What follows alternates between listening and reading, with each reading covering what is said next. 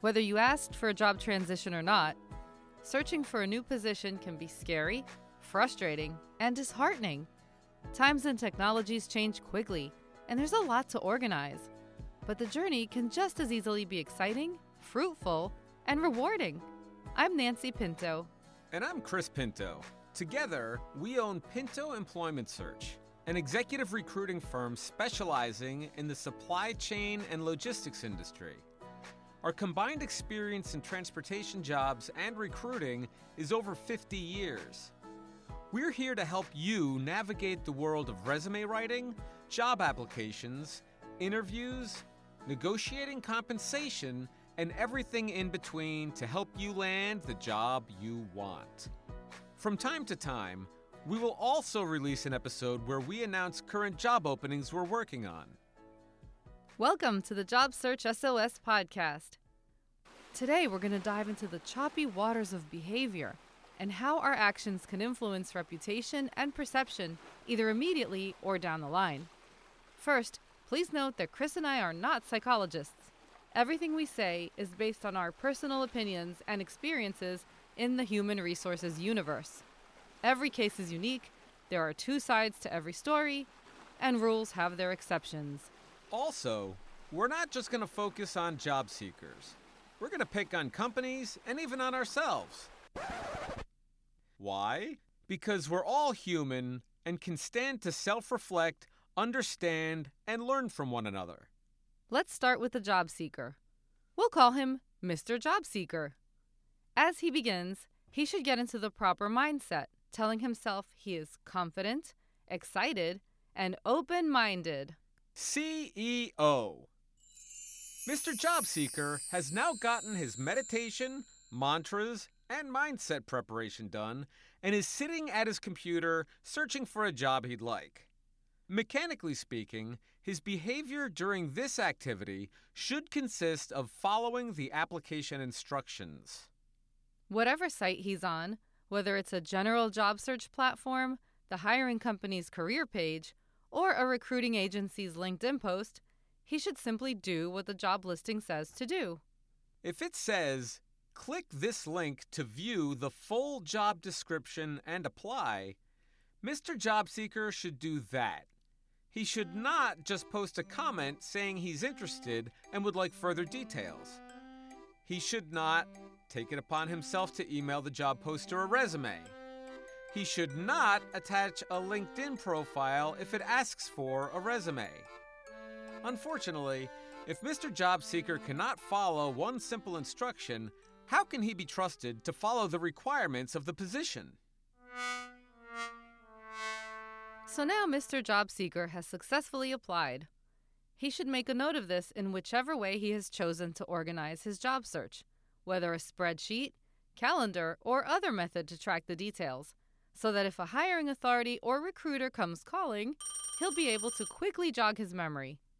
If there were notes regarding how and when he would hear back, he should jot those down also as a guidance for following up. Depending on how things go, Mr. Job Seeker may want to check on the status of his application if enough time has gone by and he hasn't heard anything. He shouldn't take silence personally. There could be any number of things going on.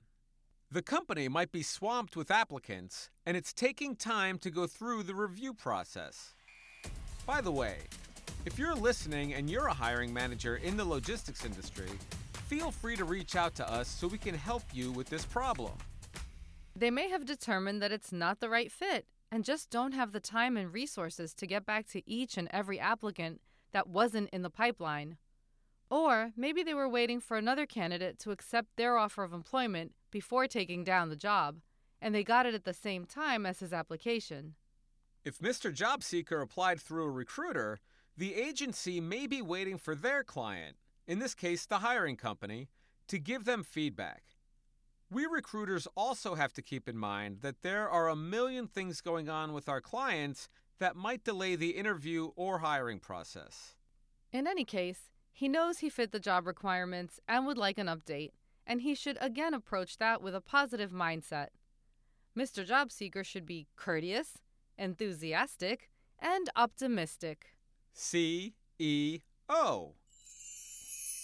So, what exactly should he do? Well, a polite email or even LinkedIn message will probably be more effective than an out of the blue phone call or text. Regardless of the communication method, it should be polite and understanding. Mr. Job Seeker should be like Mr. Rogers and say hello, please, and thank you. It's nice to say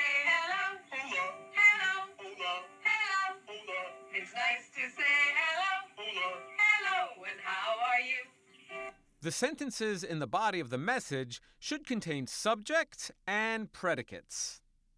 This would be well received. Dear hiring manager or recruiter, I hope this note finds you well. On May 4th, I applied for the role of customer service manager and would like to know if my application is under consideration. Realizing these things take time, I hope to be selected to move forward in the process. Please let me know if more information is needed. Respectfully, Mr. Job Seeker. The following would not be well received. I haven't heard back from you. Any update? You can't see it here, but there are three question marks in the script. Now, maybe Mr. Job Seeker wants to save time and get to the point. Maybe he doesn't see this way of communicating as disrespectful. Sometimes, but thankfully not often, Mr. Job Seeker doesn't really respect the gatekeeper and just wants to get past them and to the real decision maker.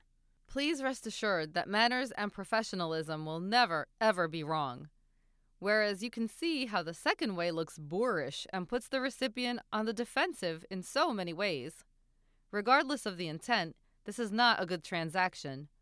We all know by now that tone can easily be misconstrued in an email. Mr. Job Seeker does not want to be known as an obnoxious candidate with poor communication skills. Okay, so once the update is requested, Mr. Job Seeker should move on. The truth is, if all the stars align, he will be contacted. Hopefully, he is not putting all his eggs in one basket and has selectively applied to multiple jobs within the areas of his interest and expertise. At the same time, perhaps he is networking within his chosen field to potentially create new opportunities for himself. On the other side of this coin, we have a few tips for hiring companies and fellow recruiters that we hope make your and our life easier. Be clear in how you want candidates to apply for job postings, whether it be through email, a particular website, or some other way. Enable an auto reply message for job applications so that when candidates submit their resumes, they receive a confirmation stating that the resume was received and is being reviewed, and that they will be contacted if they meet the requirements. Take the high road and respond to less than professional applicants with facts and professionalism. You don't want anything in writing that reflects poorly on yourself or your organization. Also, you don't want to give someone a reason to write a negative review. Provide status updates to candidates that are under serious consideration, especially if they're going through the interview process. Just like there are multiple applicants for one job, most job seekers are considering multiple companies, and maintaining communication keeps interest levels and spirits high. And to candidates and companies both, if a candidate is removed or removes themselves from consideration, please make sure all concerned parties are informed as soon as possible so everyone can move on. Do not make people chase you, and do not ghost. This type of behavior is unprofessional. No hard feelings if all parties are open and honest, and who knows, there could be future opportunities to work together in some capacity. Now to the interview process. There are, we don't want to say rules, but there are definitely some common sense guidelines for how to act during an interview, whether it's on the phone, a video meeting, or in person. Let's pretend Mr. Job Seeker has secured a first interview with a recruiter or HR department. His job is to convince the interviewer that not only does he have the technical requirements to do the job, but also that he's a nice person who can play well with others. As usual, Mr. Job Seeker should adopt a positive mindset. He must balance confidence with humility, friendliness with professionalism, and openness with tact. If Mr. Job Seeker does any of the following, which are unfortunately actual examples, his candidacy may be in jeopardy, and the interviewer might think he's been drinking.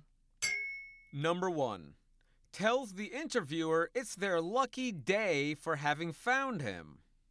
Number two, refers to a legitimate question as his, quote, most hated question, and launches into a defensive tirade about why the basis of it is garbage.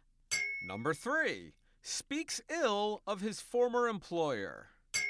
Number four, admits that since his COVID 19 induced layoff, he's been doing, quote, fing nothing.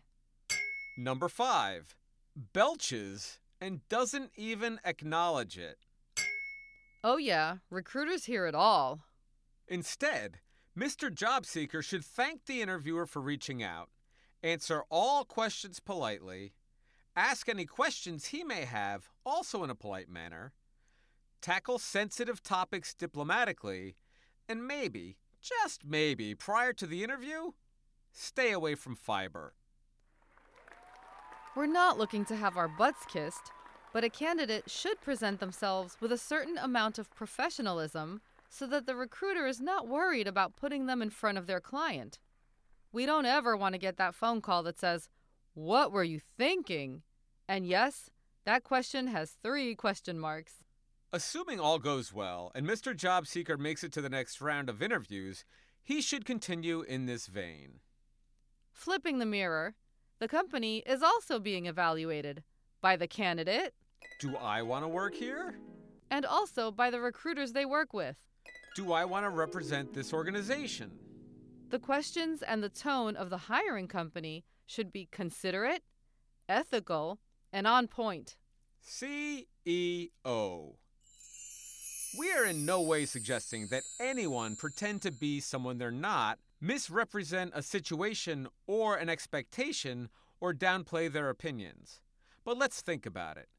If someone sets a negative or belligerent tone from the get go in what's supposed to be a pleasant professional setting, is that someone you would look forward to working with?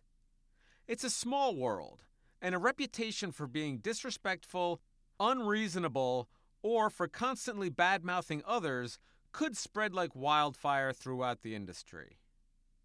A few more thoughts on behavior for both parties during a video or in person interview based on actual experience and feedback we've received over the years, and some common sense, and some psychology 101. Mr. Job Seeker should plan to arrive at his appointment alone, by the way, 15 minutes early. This will allow time to deal with traffic, parking, restroom break, quick meditation, brow mopping, etc. The interviewer should make every effort to accommodate Mr. Job Seeker on time. Body language is critical. Mr. Job Seeker and the interviewer should maintain eye contact and a relaxed yet focused, confident posture, but not too relaxed.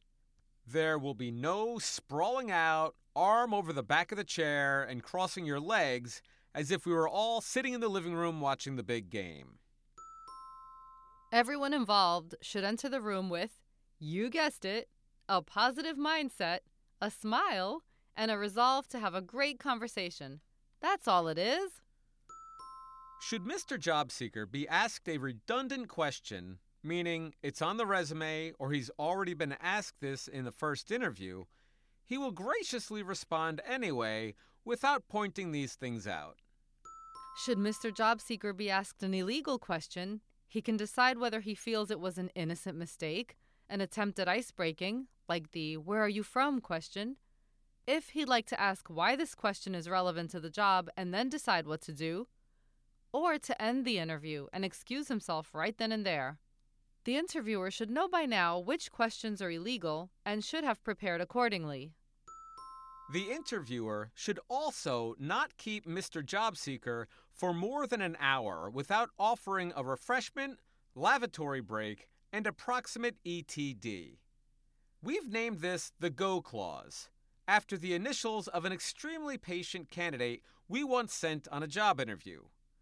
Unbeknownst to us, the company decided to keep him for four hours without offering him so much as a granola bar. This mortification cost us a peacemaking steak dinner, which actually we were more than happy about since he also, luckily, happens to be a good friend with an amazing sense of humor.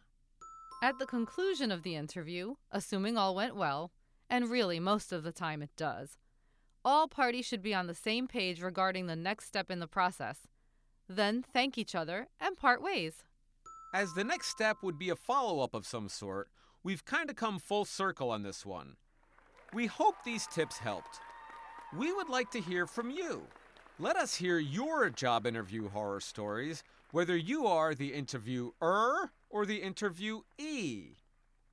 Next time, we'll talk about the counteroffer. We'll also drop a bonus episode announcing the hottest logistics jobs we're working on. Our website and contact info will be in the show notes of every episode, so please feel free to share with anyone you know and reach out with comments, questions, or just to say hello.